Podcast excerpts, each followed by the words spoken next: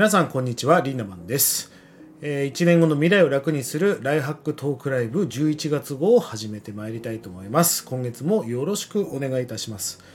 えーこのトークライブはこんな感じでございます。毎月世界中から最新の情報を集め1年後の未来をより良くするための情報を毎月発信するトークライブです。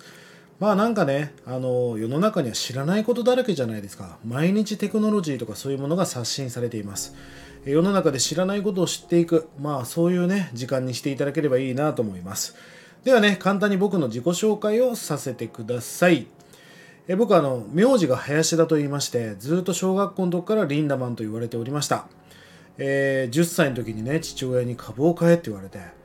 親父野菜かっていうところから始まるんですがまあうちの親父はもうとにかくあの仕事は働くことだけじゃないと。自分で何かを起こせっていうことをなんかねずっとまあ軽い洗脳を受けてましたよね、えー14歳の時に僕初めて起業しました。まあ10代20代前半は本当に紆余曲折でもうすごいいい時もあるしすごい悪い時もあるし借金ね数億円背負ったこともあります。まあとにかくガタガタだったんだけど27ぐらいから少しずつ人生が上向き始めるんですね、えーそこから経営コンサルタントをやりました。で僕人生変わったの32からなんですね。だから今日ね、あのいろんな、ね、世代の方見てると思うんだけど正直年齢とか関係なくて自分に変わりたいって気持ちがあればいつでも変われるんだってことです。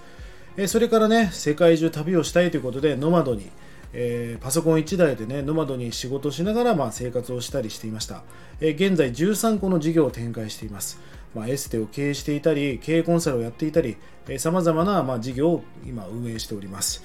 えそれからね書籍自由人3.0という本が3万部を突破し、え海外学校建設支援なんかもやっておりました。で現在 SNS の総フォロワー数は僕個人で20万人。関わったフォロワー数を入れると100万人を超えています。結構 SNS も得意なタイプです。えこんな僕がね世界の経済とか情報みたいなものを今日皆さんにキュレーションしてお届けしていきたいと思います。あのもう最近はもっぱらね子育てにはまっておりましてもう子供2人目が生まれましてどっちも女の子なんですけどもう本当に可愛いですね。あの俺は今世結婚するのかとか思ってましたけど、まあ、結婚したことも本当に良かったことだしあのこう子供が生まれてね家族を形成して大変なこともたくさんあるけどその何倍も幸せを感じて生きております。まあ、なのでもう朝からねママチャリ声で保育園に送迎してみたいな感じを送ってるんですがえ今日は11月25日なんですが今日から僕は福岡に今から移動します。今朝6時にねこれ撮影していますがあのまあそんな感じで、まあ、ノマドに仕事しながら多角経営をしながらオンラインを駆使して子育てにもハマっているという感じでございます。さあそれではまずねサクッと世界中の最新情報を皆さんにキュレーションしていきたいと思いますんでよろしくお願いいたします。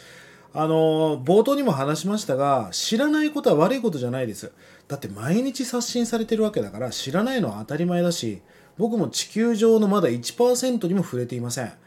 このある意味人生っていうのは知らないことを知っていくことが人生でめちゃくちゃ面白いことだしハッピーなことですよね。だから知らないことはなんかその無知だよとかあなたはバカだよとかそういうこと言ってるんじゃなく僕だって知らないことだらけなんだからぜひ今日ね、まあ、雑誌を10冊ぐらい読んでるような感覚で知らないことをたくさん知っていただきたいなと思っております。まあ今世界ではこのパラダイムシフトという現象が起きています。社会全体の価値観が革命的もしくは劇的に変化していると。もう劇的に変化していませんか？うん電話から LINE 電話に変わったりとか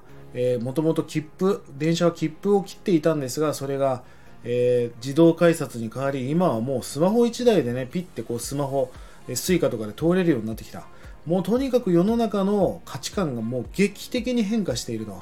これからシンギュラリティと言われるね、えー人間の知能を人工知能ロボットが超えていく時代がもうそこまで来てるんです。皆さんはこのパラダイムシフトに対応していかなきゃいけないわけですよね。知らないことを知るっていうのはある意味パラダイムシフトに対応していくってことなのでぜひ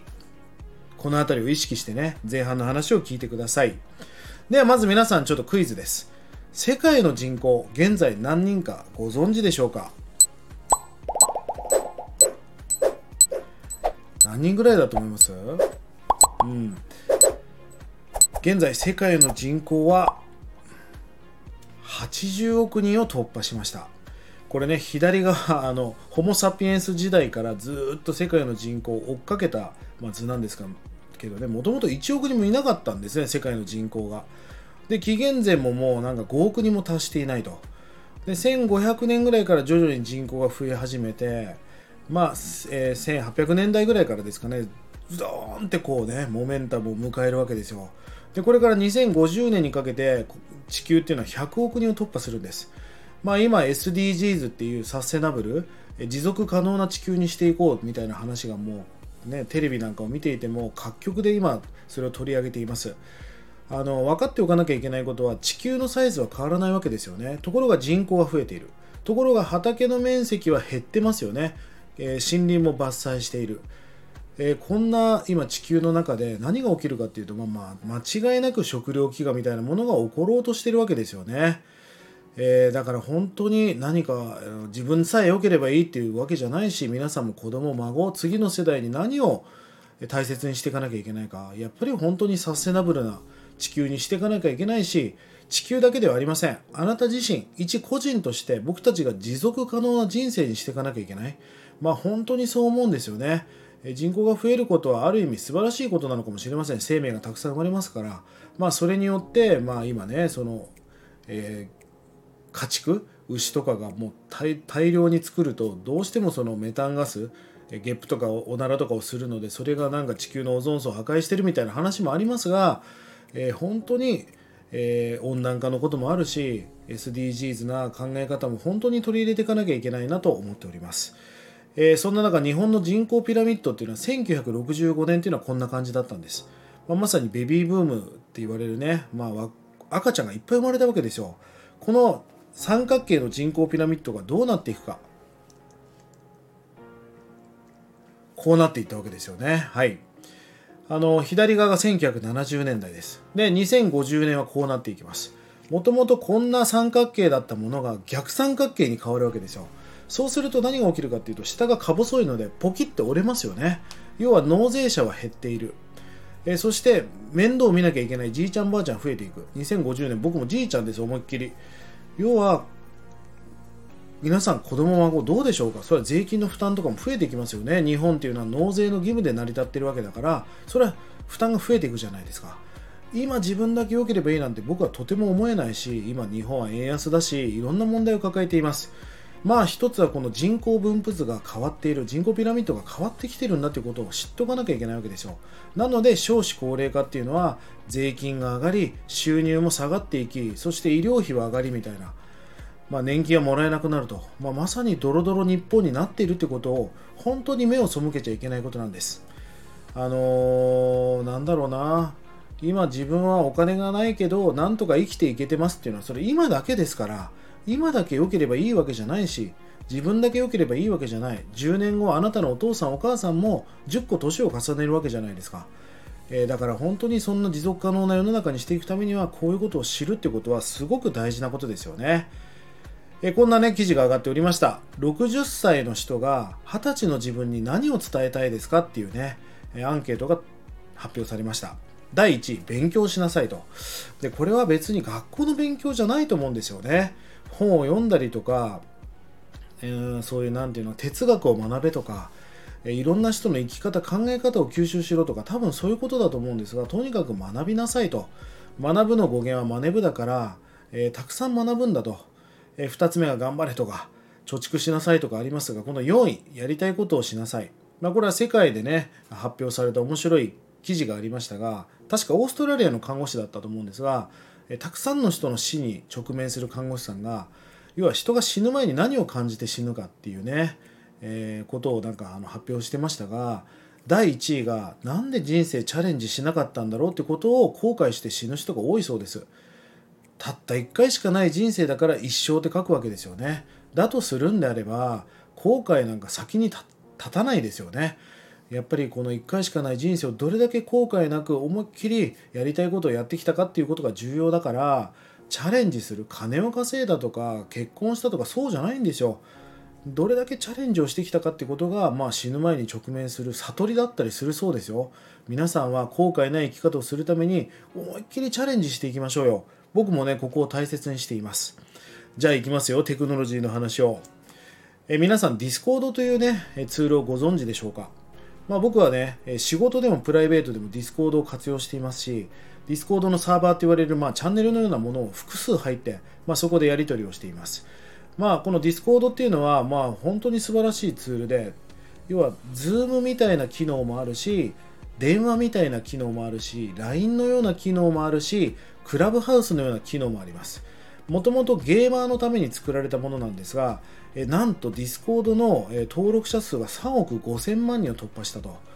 どうですか？25人に1人ぐらいがまあディスコードに参加してるわけだし赤ちゃんとじいちゃんばあちゃんを除くとねなんだかのもう10人に1人を切ってるような感覚だと思うんです。月間アクティブユーザー数も1億5000万人を超えたということでまあとてつもなく今伸びています。まあそれはそうですよ。僕も活用していますがなんと無料で使えるんですよね。いや本当にもともとゲーマーがゲームをしながら俺そっちから倒すからモンスターハンターとかやりながらねお前そっちから回って倒してくれとかねまあこう声で喋りながらやるツールだったんですが、まあ、これが非常に便利だということで最近はビジネスマンも活用し始めてると。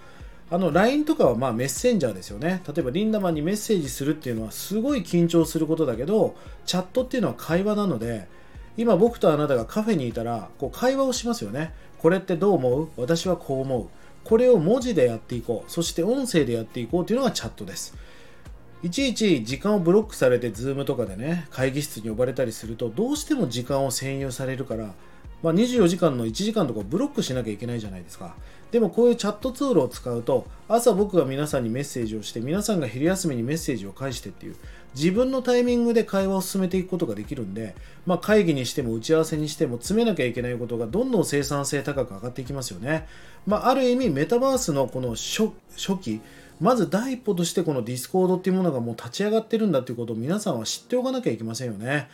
ぜひね、ディスコード、もうこれからあの LINE グループ招待するねっていうのと同じ感覚で、まあ、ディスコードやろうぜっていうことで、チャンネルに招待するね、サーバーに招待するねっていうのが当たり前になっていきます。ぜひね、今日あのご案内もしていきたいと思うんだけど、僕ね、ディスコードの中で無料のオンラインサロンとかもやってるんです。まあ、そこではインスタグラムをどう伸ばすかとか、えー、お金をどう考えていくかとか、新しいニュースとかね、そういうものをキュレーションしたりとか、そういうものを皆さんに無料で発信していますので、ぜひね、まあ、最後にあの公式 LINE をお教えしますから、そこからね、ディスコードを登録してほしいなと思います。まあそんな感じでもう10人に1人ぐらいがこのディスコードという、ね、ツールを使ってるわけですよ。まあちょっと日本人遅い方多いですよね。もともとこれアメリカで立ち上がったツールなので、まあインスタグラムもスナップチャットも、スナップチャットなんか日本で全然流行ってませんから、まあ、とにかくこう新しい、今だったらポパラッチとか、さまざまな SNS が生まれてるので、別に登録は無料じゃないですか。そういう新しいものをとにかく入れてみる。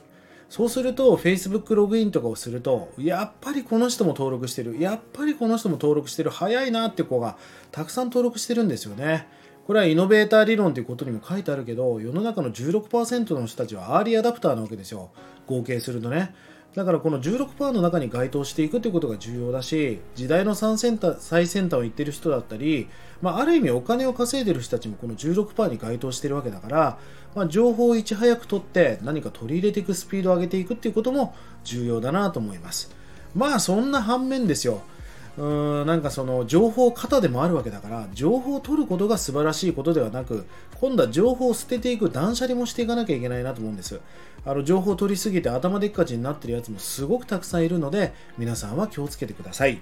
さあ今日から実はね Amazon ブラックフライデーが始まるわけですよ。皆さんブラックフライデーってポイントをもらうために登録から始めるの知ってます？ぜひエントリーしといてくださいね。まあ、僕もね、今リストに入れて Amazon で買うものを決めていますが、なんとブラックフライデーのについてアンケートを取られました。あなたはブラックフライデーで購入したもの、その後使っていますかっていうえー、質問にね、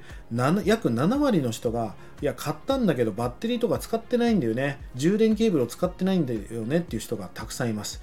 確かに僕も引き出しの中になんだこれっていうケーブルが結構眠ってたりするわけですよ。まあだからこう可愛いとか安いからってノリでこういうものを買うのも、まあ、まさに SDGs ではないなと思うんでやっぱり吟味してしっかりとリストに入れてあのノリで買わないようにしていくということも大事だなと思いますもうこのブラックフライデーって文化も日本ではなんかなかなか定着してきましたよねえー、ブラックフライデーで本当に安くで買えるものがありますから、ぜひ Amazon とかね、まあ、楽天とかもやるんでしょうけど、ブラックフライデーを活用して何かね、いい買い物をしてください。さあ、日米の SNS の比較です。左側が日本、右側がアメリカですが、日本で一番使っている SNS、これ10代ですけども、Twitter。多いですね、Twitter 人口。Facebook。もうじおじさんおばさんがやる SNS になってきました。そして Instagram、TikTok。まあ今伸びてる SNS で言うと、まあ TikTok 一強じゃないですか。まあショートムービー時代の到来ですよね。アメリカはどんな感じかっていうと、え Twitter 少ない、Facebook 少ない、インスタも少ない、TikTok まずまず、えー、スナップチャットまあまあ多いみたいな。そもそも SNS をやってる人口がなんとなく少ない印象がありますよね。まあ日本は本当に SNS に溺れてしまってる。なんかもう、もうある意味ジャンキーですよね。SNS で友達から LINE が来たり、あメッセージが来たりとか、友達の投稿がピーンって上がったりすると、あのととてつもないドーパミンとかアドレナリンが出るそうなんです。でこの時に出てるドーパミンの分量っていうのがヘロインをやってる時と同じぐらい出てるらしいんです。そりゃ中毒になるに決まってるじゃないですか。だからもう電車に乗ったら全員がスマホを触ってる。もちろん僕も触っています。もうスマホがないといけないっていうもうジャンキーになってるわけですよね。だから定期的に、まあ、強制的にデジタルデトックスって言われるもう今日はスマホを触らないって日を作るっていうことも重要なんじゃないかなと思います。さあ東京電力さんのね電気代が上がっているというニュースですこれは全国的に上がっていますこれはもうエネルギーが上がっていたり円安だったり様々なことが影響しているんだけど去年の10月に7238円だったものが今年の10月には9126円になっていてこれからも来年の春にはまたさらに2000円から3000円上がるんじゃないかと。これ結構痛いですよね。そんな給料は日本は変わっていませんので、そんな中、どんどんどんどんこのエネルギー代が上がっていると。いや、これは笑えない事実だなと思います。まあ安定したいなっていう気持ちになるじゃないですか。将来安定させたいなっていう。でも安定したかったら上昇しなきゃいけないわけですよ。だって収入は下がって税金は上がってこういった光熱費も上がっていくわけだから安定させるためには上昇させるってことが重要です。やっぱ増収していかなきゃいけないってことですよね。まあこの国をね、立ち戻らせるためには、今コロナ問題とかワクチン問題とか様々な問題は抱えていますが、もうね、やっぱり経済を復興させるってことすごく重要だと思うんですね。まあもともとインバウンド、その海外からの旅行者の数がどんどん上がっていました。コロナ前ですが、2019年はもう5兆円というとんでもないお金が要は旅行者が落としていったんです。ところが去年2021年は、え、3100万人来ていた、インバウンドが24万人まで減ってしまったと。まあその中でも中国人がかなりお金を落としてたわけですよね。まあ最近ちょっと人が増えてきました。僕今日から福岡行くんだけど、ホテル代、あの、やっと最後、え今日ね、ホテル取れましたけども、あの1泊4万とかそんなホテルばっかです。それぐらいホテルが今なくなっています。これは旅行支援が始まったということも大きな影響になっていますが、ちょっとインバウンドが戻ってきてるなって感じを渋谷を歩いていてもします。まあこうやってどんどんどんどん海外からの訪日外国人の人口を増やしてお金を落としてもらうということをやっぱりやっていかなきゃいけないわけです。え先月もお話しましたが今ね中国人が今東京のマンションとか物件を買いまくっていると。すごいですよ。物件を見ずにインターネット上でポチってねクリックして買ってるそうです、まあ、まさに人生ゲームとか桃鉄の物件を買うような感じでまあ、買ってる人がたくさんいるんですがそれはそうですよ。今日本っていうのは3割引きのバーゲンセールなんで円が安くなってますからまあ僕たちは3割安い人,、えーね、人種になってしまったわけですよ。俺は本当にやばいなって思うのは日本人はこう中国人外国人に対してどんどんマンションを売っていますが僕たちは逆に中国とか例えば特に上海とかっていうのはあの物件を買えないんですね。その、えー、使用権とか土地の、まあ、借地みたいなもんですかね使用権を買うことはできるんだけど土地を買えないだからいきなり出てけって言われたら出てかなきゃいけないそうやって規制をすることによって海外の人にま取られないような政策をしてるんだけど日本人は目先のねお金欲しさにどんどんそうやって切り売りしてるし、まあ、水源山とか水源も、結構海外の人が買ってるという話をよく聞きますがもしかしたら海外の人の許可をもらわないと日本で水が飲めないような時代になっていく怖いなって思いますよね。まあ今日本人未婚男女の結婚の条件というね、えー、記事が発表されましたが、これは面白いですよね。まず左側の青い円が男性です。男性が女性の女性に対して結婚に求めるのはなんと経済力ですって。まあ男女雇用均等だしかん、まあ、そういう時代なのかもしれませんが男性は女が稼いでるかどうかが重要だと言ってるわけですよね。右側の赤い円は女性が男性に求めているのはビジュアルだって言ってるんですよねもうお金は私稼ぐからもうなんかぬいぐるみのようなディズニーのダッフィーのような感じでもう可愛い子がいいみたいに思ってる人がいるわけですよ。まあ本当昭和初期は若いツバメみたいな言葉がありましたが本当にねあの見た目で決める女性が増えていて、えー、経済力で決める男性が増えているという感じでございます。笑っちゃうよね。いやいや俺男だからさ本当に今日若い男性もいっぱい見てると思うんだけど頑張ろうよ。まあ時代の変化もあるから俺がそのじじいみたいな発言をしてもしょうがないんだけどでも俺はなんか俺の世代っていうのはさなんか女の子にご飯は絶対払わしちゃダメだと、えー、もう俺はキャッシングしてよくお金あのご飯をおごってました。そういうことを先輩から学んだんですよね。だからお金を稼がなきゃいけないと思ったし。でも六本木なんか歩いてるとさ投資家の人なんか結構歩いてるけどめちゃくちゃ不細工な男とめちゃくちゃ可愛い女の子歩いてるわけ。でまあ昔ねあのその可愛い女の子の友達に聞いたことがあってお前のその彼氏さあのお金稼いでなかったら付き合ってる絶対付き合ってないって言ってました。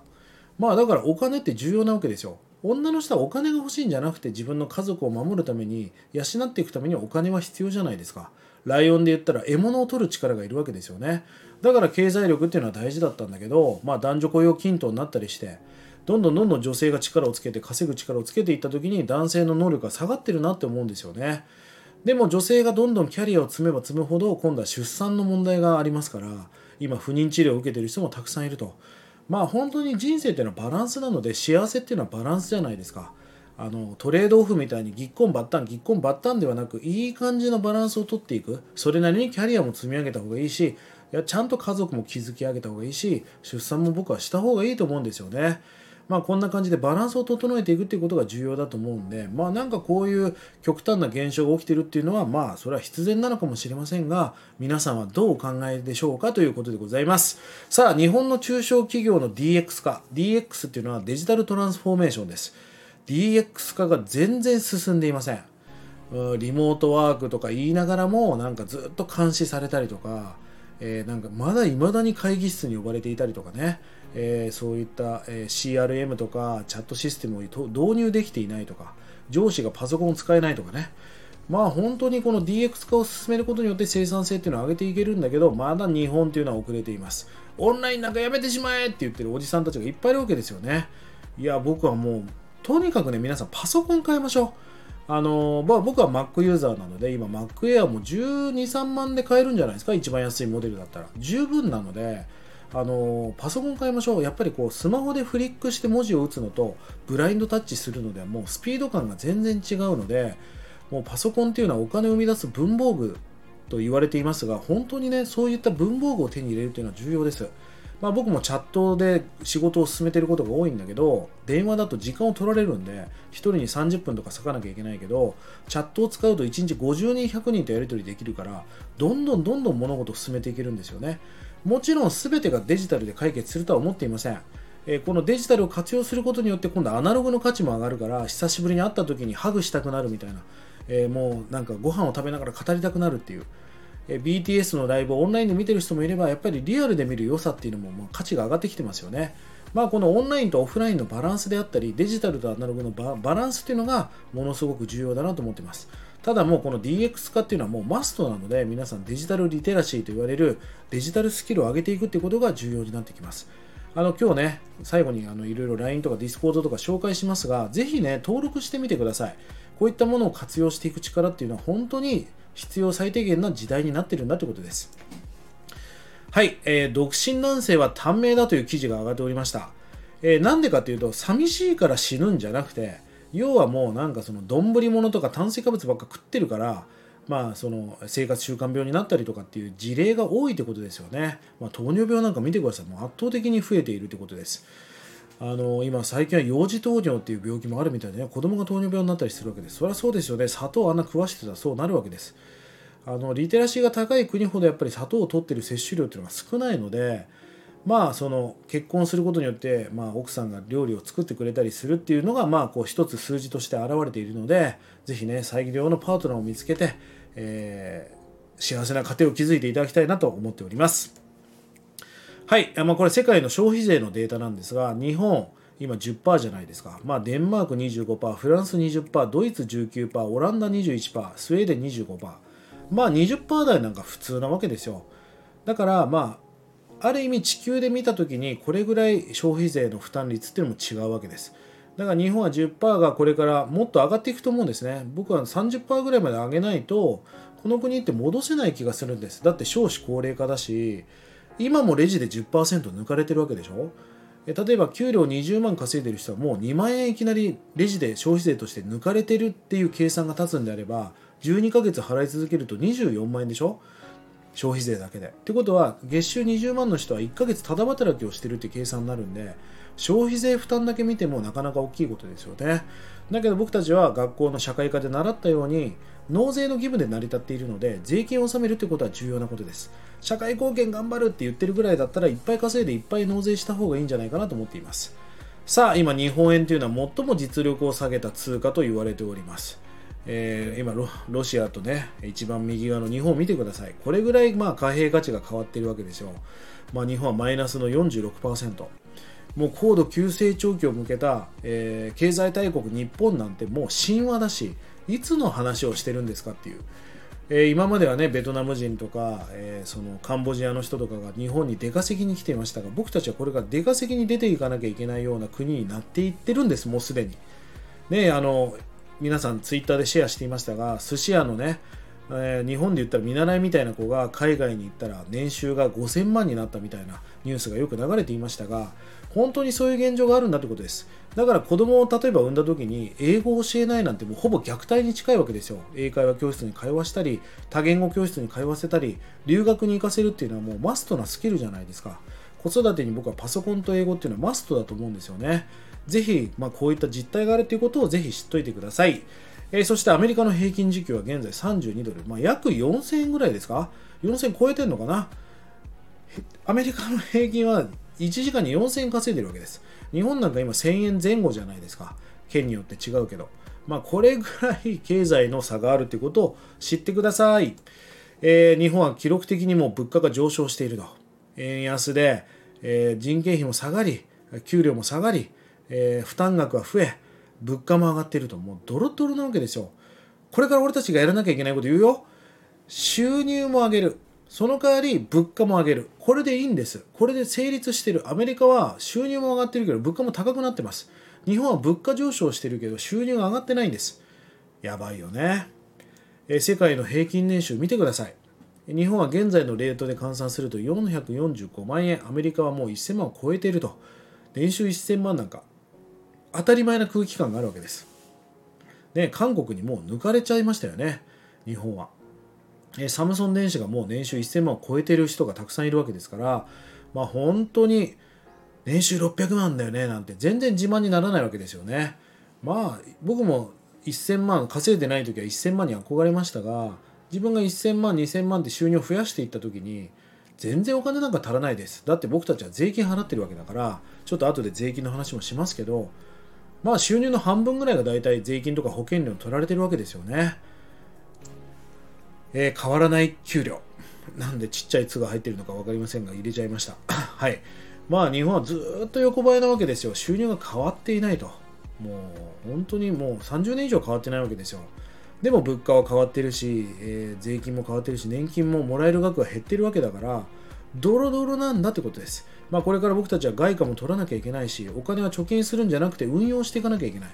あ僕は結構オンラインサロンで資産運用の話もしています。まあ、ただね、今日はそういう話はできませんけど、資産運用って詐欺みたいな話もいっぱいあるんで、あの気をつけてください。はい、手取り20万円の実態。手取り20万円できついと思うことはない何ですか？欲しいものが買えない、貯金ができない、イレギュラーな出資、あの結婚式とかに行けない、え常に予算を気にしている、旅行ができない、まあ、こんな理由が上がっております。え人生100年時代の人生観というのは一昔前の人生80年時代と大きく変わってきました。まあ、まず寿命が20年伸びたことで毎年夫婦で500万お金を使うとするんであれば20年でそこだけで80から100歳で1億円のお金が必要だからもっとお金稼がなきゃいけなくなりましたよね老後2000万円問題なんか2000万なんか絶対足らないんですなんとなく20歳まで勉強して60まで働いて最後の20年は年金暮らしっていうのが今までの3ステージモデルだったんだけど今はマルチステージって言われていてまあ、歳から40歳までは副業とかを、まあ、デュアルにパラレルに仕事をしながらやる。そして40から起業するみたいなスタイルが増えてきました。で60歳でもう一回アンラーニングと言われる学び直しをして、えー、そこからもう一回会社員とか副業やっていく。そして80歳からボランティアをする。で最終的にまあ引退。なんだったら死ぬまで現役。まあ、これがまさにマルチステージモデルという今のモデルです。皆さんどうですか？学んでいますか？情報を取っていますか？企業に対して準備をしていますか？お金の運用の方法を考えていますか？さまざまな学びをしていかなきゃいけないし、さまざまなリテラシーを上げていかなきゃいけないということをね、本当に分かってください。えちょっと前ですがね、トヨタの社長がもうこれから終身これなんか厳しいという発言をされました。それはそうですよ。今売れていて50年後売れてるものなんか想像つかないし、車なんかもう空飛んでるかもしれませんし、もうもう EV 化なんて2030年にはもうほぼ 100%EV 化するわけですよね。そんな昨今で、トヨタだってソニーが車を出すような時代になるわけだから、もう一生保証なんかできないよとだからどんどんキャリアを積んで準備してくださいということを発言されています、え、日本のね、えー、民間の平均給与っていうのは男性が545万円女性は302万円。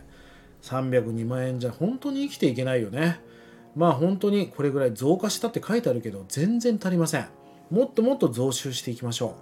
う。えそして日本の高齢者数は世界最高ということで人口の29.1%もう本当にえー、高齢化が進んでしまっているわけです。うん。まあ、ディズニーランドとかに行くとさ、まあ、子供が遊んでたりするキッズルームとかあるけど公園とかもそういうとこはもうじいちゃんばあちゃんのたまり場にもっとなっていく可能性が高いってことですよね。まあ、僕たちが、まあ、僕も今納税していますが僕たちがこのじいちゃんばあちゃんを支えていかなきゃいけないわけだし僕たちがもういずれじいちゃんばあちゃんになるわけだからあの若い子たちに支えてもらえなきゃいけないだから若い子たちに投資をしていくってことはえー、サステナブルなに地球にしていくためにすごく重要なことだなと思っております。という感じで前半はね、世の中でこんなことが起きてるよというキュレーション、様々に集めた情報をお届けしました。えー、何か情、なんかね、こういう話を聞いてほしいんじゃないんですよ。本当は、ね、知らないでしょ？あなた何も知らないよねっていう。だって毎日情報変わってるしみたいなことを知ってほしかったんです。だからアンテナを立てて情報を取るってことを真剣にやってほしいなと思います。さあ、ここからがね、後半、えー、このライフハックというトークライブになりますので、ここからはね、なんかメモを取るとかではなく、ちょっと魂に刻み込むというか、僕もあの熱量高く喋りますんで、ぜひ皆さん自分のこれから最高な未来、最高な人生が待ってるわけだから、そこに対してなんかこう、うん胸に焼き付ける、腹落ちさせる、まあそんな腑に落とすみたいな気持ちで聞いていってほしいなと思います。えー、日本は本当にプアジャパンと言われる状態ですよね。子供の自尊心は世界最下位。子供が親に対する尊敬も世界最下位。20代、30代の死亡原因は自殺。え、農薬添加物を使っている量はもう世界最高ですよね。え、ここ30年のサラリーマンの収入はもう横ばい、むしろ下がっている。食料自給率は30%。エネルギーはもう他国に依存していて、要は他国からもらわないと、買わないと何もできないような国になってしまった。貧しい国ですよ、僕たちは。それを自覚して認識するってことです。じゃあちょっとね、皆さん、あの、歴史思い出してください。江戸時代の、その時代に年貢っていうのは大体何パーセントぐらい納めていたと思いますか、まあ、当時は米とかですよね。そういうものを幕府に納めていたんですが、大体何パーセントか。まあ諸説あるんですけどね。大体4割ぐらいだと言われています。まあ、当時は40%の納税をしていたわけです。この国日本もですね国民負担率というのを毎年発表しています、え、ちょっと読みますよ国民の所得に占める税金や年金健康保険介護保険社会保険料などの負担の割合で公的負担の重さを国際的に比較する指標の一つだと。まあ税金とか保険とかに大体何パーセント国民は納めているかじゃあ皆さん考えましょう。現在の日本の負担率は何パーセントでしょうか？うん。どれぐらい皆さん20万の人は大体何パーセント給料給料から負担しているかってことですよね。はいいきますよ。令和2年が47.9%令和3年が48%今年はちょっと下がりますよ。46.5%まあ、ざっくり約半分国民は税金とか保険を納めています。どうですか？給料20万の人は大体10万ぐらい税金とか保険料を納めてるってことです。笑えませんよね。年収500って人は250だし年収1000万って人は500万なんです。まあ、この国は累進課税だからたくさん稼げばどんどん税率が上がっていくわけですよね。不思議だよね。そうやって個人からどんどん累進課税で取るくせに法人税はどんどん下げようとしてるしなんかより豊かな人が豊かになるようなシステムになってるなって思います。まあこんな記事がね今年あの SNS でたくさん拡散されましたがこれオーバーじゃないと思いません？見ていると。2021年46%、えー、来年以降は50%を超えていく。それプラス消費税だから下手したら60%負担額が増えていく。これでもあなた言いますか？いや俺今幸せだからって。いやいやいや今だけだよっていう。税金上がるし収入下がるし、えー、負担額も増えるし、えー、医療費も上がるよっていう。そんな中でこのままでいいなんてとても思えなくないしですか？そしてそんなこと言えませんよね。僕はね会社に言いたいことがあるんです。うん。なんかさビジネスマナーを守れとか労働基準法守れとかなんのかごちゃごちゃ言ってるけど、あの最近飛んじゃう子も多いじゃない？いきなり会社来なくなったとか。でも、その個人に対して働き方改革とか言う前に、会社が働き方改革しろと。何時まで時間拘束してるんだと。で、拘束しているその残業もちゃんと払えと。で、サービス残業してたり、タクシーなんか24時間働いてる人なんかも未だにいるし、なんかそんなこと言ってる、ま、暇があるなら、個人に働き方改革ではなく、会社、法人側が働き方改革しなきゃいけないし、リーダーや経営者の人たちが働き方改革をしていかなきゃいけない。いや、まあ、いろんな問題があるし、簡単なことではないんだけど、まあ、本当に重要なことだと思う。そして、個人の人たちも、自分で自助努力をしていかなきゃいけない。まあ、これから本当風の時代と言われる個の時代に突入してるわけだから、本当にパラレルにお仕事していけるわけじゃないですか。だから1個の仕事だけで生活するんではなく複数の仕事をやっていく。若くて体力があるうちに一生分のお金を稼ぐんだぐらいの気持ちを持つってことはすごく大事なことだと思います。じゃあね僕が今0歳から100歳今人生100年時代だからこの100年までをざっくりこんな形で表にしてみました。まあ0歳から20歳までは大体親のすねをかじってまあ要は学校に行かせてもらってるってパターンが多いですよね。まあ勝手に親のすねかじり機というね名前を付けました。で大体20歳から60歳今もう70とかなるでしょうねこれから。自活して要は仕事をして人に迷惑をかけずに自活していく自活期です。そして60歳、まあ、70から100歳もそうですけど60から100これが収入ゼロ期じゃないですか。で皆さんは絶対交通事故とかで病気とかで死なない限り100歳まで生きていく時代なわけですよ。薬がどんどん良くなってるから延命してるわけ。この60から100歳まで収入が止まるとするんであれば年収毎年500万お金を使おうとするんであれば40年間で5子2億円のお金が必要なわけでしょ。まあ簡単に言うと60歳まで2億円のプールをするってこと。もしくは毎月30万円が落ち続けるような仕組みを作るってことですよね。まあ最近はファイヤーっていう言葉も流行っていますがファイヤーなんてね23億持ってないと無理ですよ。まあ5000万ぐらいの貯金じゃねとてもじゃないけど生活できません。そして今米国株なんかも不安定だったりするからね。まあ、なので投資っていうのは絶対はありませんしリスクあるわけだから、えー、そういうふうに収入が入り続ける仕組みを作るもしくは蓄えをしていくっていうね脳みそを持ってください。なんで日本人は若い時にクラブ行って遊んじゃうんだろうね。そして年を重ねるごとにどんどん責任を持たされて会社に終電切りまでいるっていう。でそんな大人を見て若い子たちは燃えなくなる。だから昇進したくなくなる。こんな悪循環になってて全然サステナビリティじゃないですよね。こういうざっくりですがこういう皆さんも未来が待ってるわけだから今から準備して対策するってことは大事ですよね。お金に興味がない人はもうはっきり言います。自分に興味がないんです。俺金が欲しいんじゃないですよ。お金が欲しい理由っていうのはお金がないと航空券買えないし子供の洋服買えないしとにかくやりたいことができないじゃないですか。たくさん人の役に立ってお金を稼いでそのお金をまた世の中のために使う。金は天下の回り物って言ってまさにこうサステナビリティに回ってるわけですよね。たくさん稼いでたくさん使うことこそはねあのある意味社会貢献活動じゃないかなと思います。お金に興味がないんじゃなくて自分に興味がない。まあもっと言うと夢がない。そういう人が多いですよね。そして家族に興味がない。えー、自分だけ良ければいいと思ってる人はこんな言葉を使うんです。僕は大切な家族もいるし自分のやりたいことも山盛りあるんでお金に興味あります。だからもっともっとお金を稼ぎましょう。そしてあなたがお金を嫌いだっていうとお金もあなたのことを嫌いますからお金大好きだお金はパワーだっていうねまあそんな意識に変えていくってことがまあ日本人全体に重要だよね。なんか金金言うとがめついて思われるとかなんかお金に汚いと思われたくないとかなんかそういう思考になるよね。まあ最近亡くなったけど学校に二宮金次郎像とかあったからね。なんか貧乏で薪を背負って文学に励むみたいなカルチャー俺たちはなんとなく洗脳されてきた。GHQ たちからね。でもそうじゃなくてうんなんかこの大切な人を守るためにお金を稼ぐっていうマインドはすごい大事なことだと思います。皆さんお仕事してますよね。僕ね仕事大好きなんです。あのだらだら仕事せずに生きていこうなんて思いません。ぶっちゃけもう一生リタイアできるようなものは構築してるんだけどあの仕事は楽しくてやってるわけですよ。じゃあその仕事をね自分の人生のためにやる仕事なのか。それとも仕事のために終わる人生なのか？皆さんはどっちですか？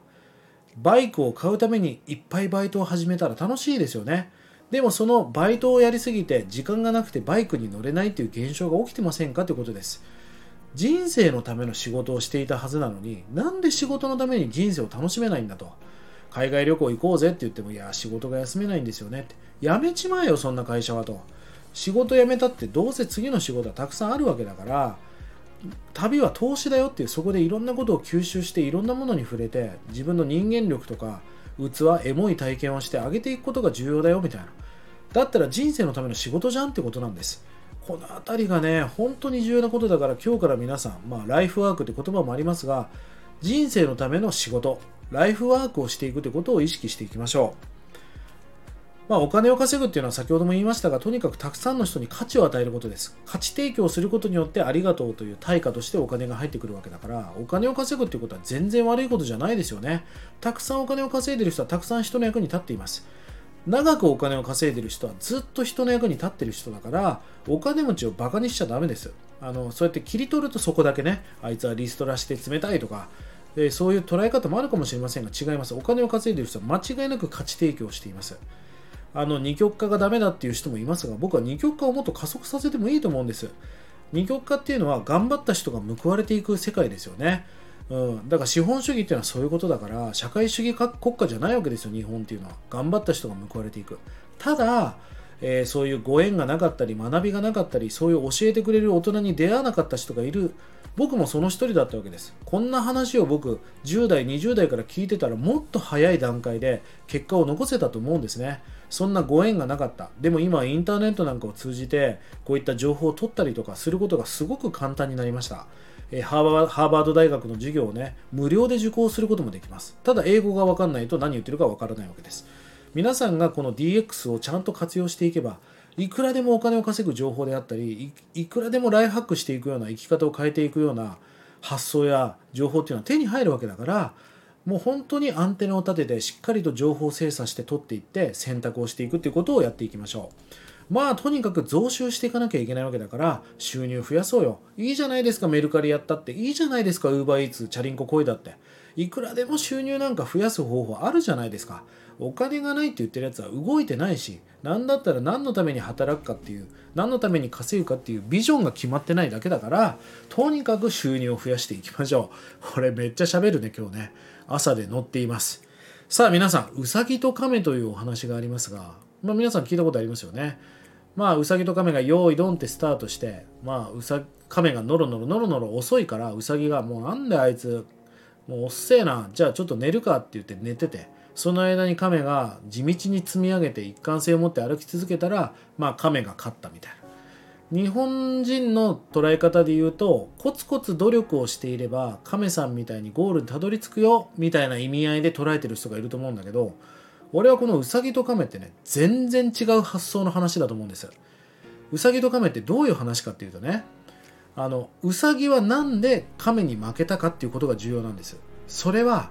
亀を比較対象にしてライバルにしたからのそのそ歩いてる亀だったら寝ちまえと思ったわけでしょ？じゃあこれ戦ってる相手が相手がチーターだったらどうですか？ブワー走っていくから多分ウサギは普段よりも高いパフォーマンスでついていったと思うんですつまり何を見て生きているか何を見て頑張っているかっていうことを描写しているのが俺はウサギと亀だと思うんですよね。その亀がのそのそしてるから寝ちゃったって話じゃないんですだから皆さんは何を意識してどんな環境にいてどんなライバルを持っているかということが重要だと思いますんでぜひ、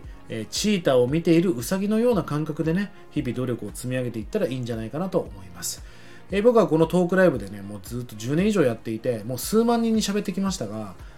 一貫して伝えていることはですねこのメッセージです。ナイヤルをやろうぜっていう。ナイヤルっていうのは僕が作った造語なんだけどやったことないことをやるってことなんです。やったことないことをやらないと人生変わらないでしょ？大変っていうのは大きく変わるって書くから大きく変わりたいんだったら大変なことをやらなきゃいけないわけですよだから大変な人っていうのは大きく変わってるっていう証だから大変なこともっとやっていいんですまあ大変っていうとなんか苦しくなっちゃうからナイアルっていうなんかポップなものに変えてみる。例えば今日夜ラーメン食べ行ったらさメガ盛り2倍みたいのがあったらぜひ食べてみてくださいよ。残したっていいですよ。まあそれ SDGs じゃないけどそのやったことないことをやるっていうのは重要なこと。右手でドアノブを開けるんだったら左手でドアノブを開けてみよう。ドアノブの右手から左手に変わってもさ人生変わらないと思ってるかもしれないけどそれぐらい変えれないから人生を変えれないっていうことの方が重要だったりするんですよね。この小さな歯車が時計の歯車のように大きな歯車をぐるぐるぐるぐる回しているのでこの小さなナイヤルをやることが大きな変化につながっているんです。ぜひね、友達同士で、お前また繰り返してるぞ、ルーティンワークばっかやってるぞと、ナイヤルやろうぜ、ナイヤルやろうぜっていう、なんかね、ちょっとこう、皆さんの中で、中でね、流行語にしてほしいなと思っています。やったことないことをやれば未来が必然的に変わっていきますから、ないことをや、やったことないことをやっていきましょう。あの、えっ、ー、と、大前健一さんがね、人生を変える方法は、引っ越し、転職、付き合う人を変えるっていう言葉を残しました。それは引っ越して北海道に引っ越して友達が変わ付き合う人が変わって仕事が変わればまあ円形脱毛症になったり肌荒れするかもしれないけど環境変わるから。嫌でも人生を変えざるを得ないわけだよね。だから環境を変えちまえば人生なんて変わるんです。大前健一さんはその後にこんな言葉も残しています。人生を変える方法は住むとこを変える仕事を変える付き合う人を変える一番意味がないのは決意を新たにすることであると。決断する暇があったら引っ越しを決断しろと。決断する暇があったら仕事を転職しろと。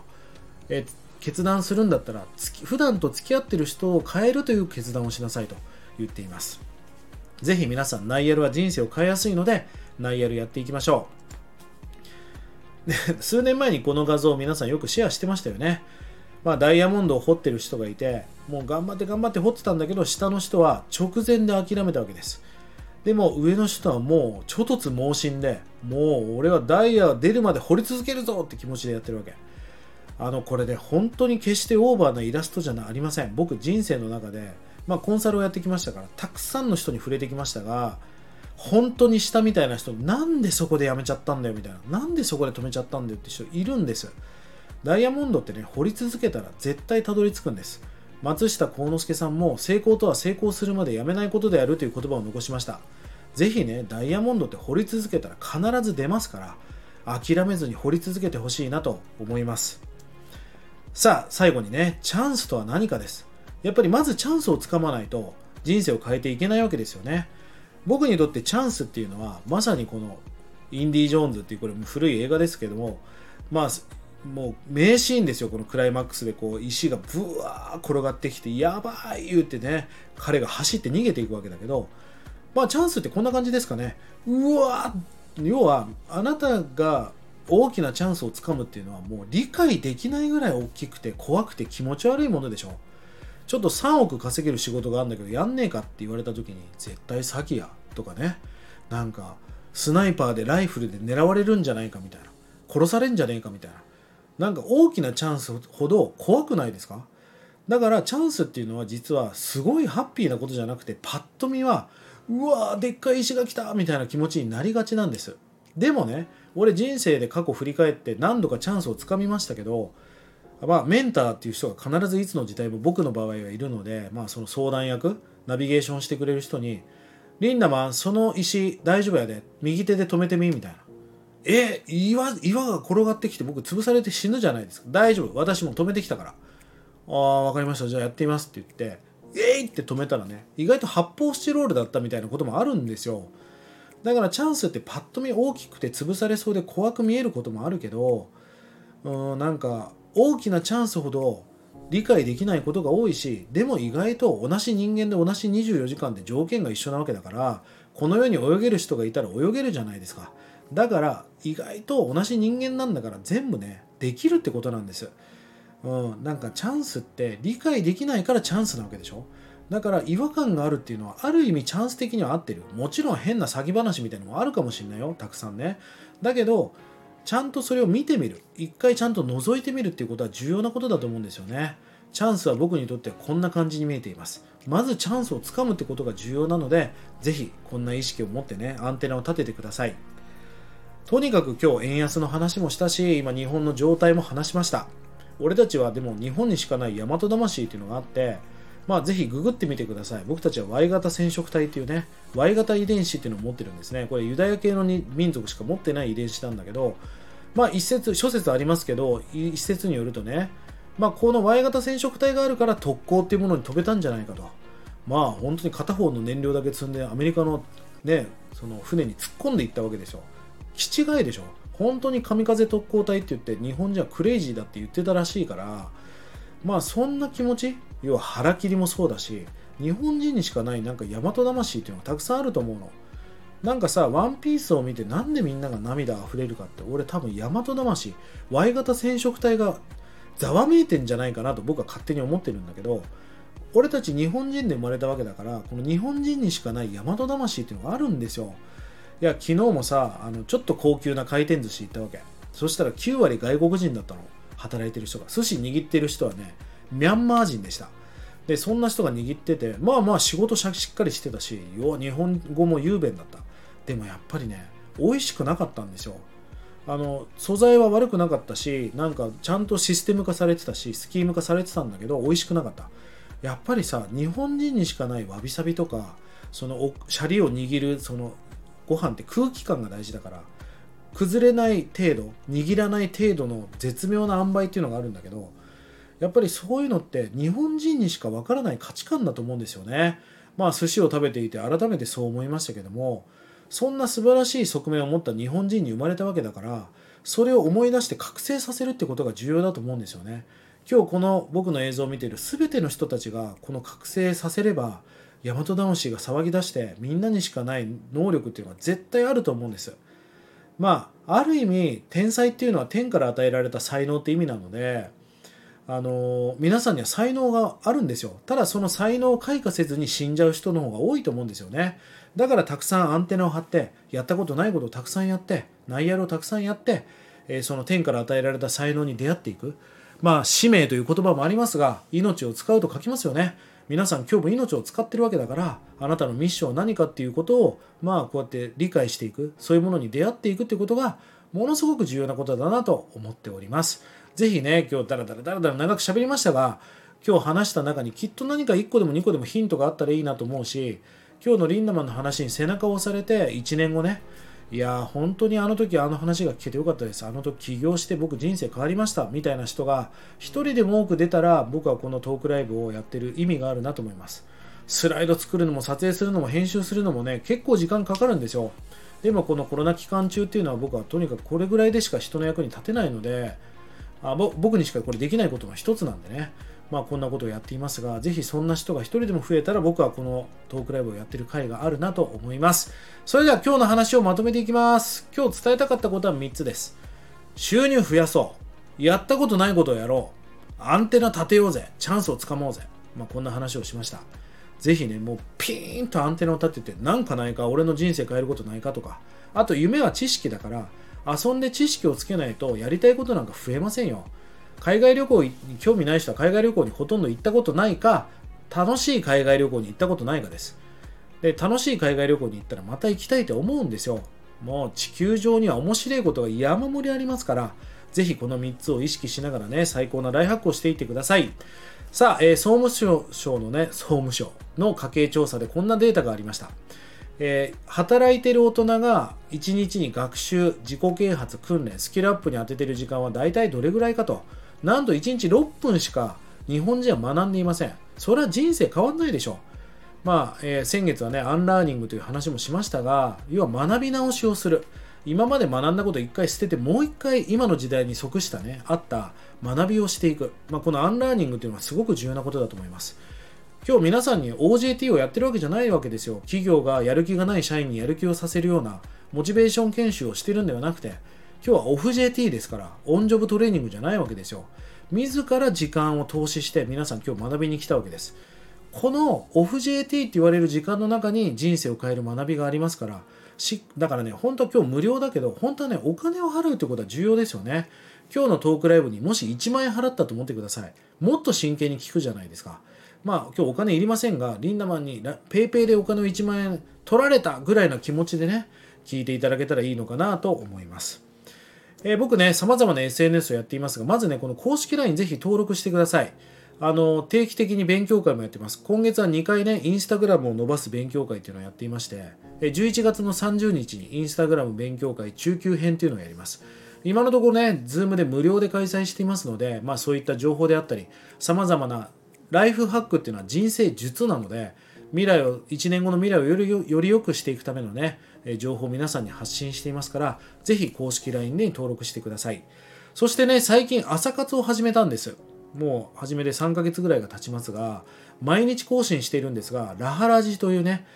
えー、毎日ドトールに集まるわけにはいかないので、まあじゃあ、毎日僕、あのラジオを撮影するから、ぜひそのラジオを聞いて朝活をしてくださいと。でね、おすすめは1.5倍速で聞いてください。1.5倍速でも十分理解できます。そうすると5分のコンテンツが3分とかで聞けるんで、ぜひ朝メイクをしながら、出勤をしながら、ご飯を食べるときにね、耳で、えー、ラジオを聞いてください。皆さんの1年後の未来をより良くするための情報を毎日配信しています。えー、YouTube、スタンド FM、F、スタンド FM というラジオのプラットフォーム、Spotify でも聞けますし、Apple Podcast でも聞けます。ぜひね、ラハラジで検索していただくか、もしくは今日下に貼り付けておきますから、ここから辿ってね、ぜひあのラジオも毎朝聞いていただきたいなと思います。えー、また来月もトークライブ開催していきますので、ぜひ公式 LINE から情報を取ってください。そしていろんな SNS やっています。ぜひね、今日の感想をメンションとかして、僕にね、インスタのストーリーズとかで感想をいただけたら嬉しいなと思います。何を学んだかとか、何を意識するかとか、どういうことが印象に残ったかとか、ぜひね、まあ、DM、コメントも含めて皆さんからの、えー、返信をお待ちしております。えー、ということで、1時間お付き合いいただきありがとうございました。また来月は12月師走ですよね。えー、最高な2023年を迎えるためには最高な準備が必要です。そして1年後の未来をより良くしていくためには、まずマインドを変えるということが重要なので、毎月この1回やってるトークライブにぜひ参加していただき、最高な人生、最高なライハックをしていってください。それでは今日も素敵な一日をリンダマンでした。またね来月も会いましょう。Thank you.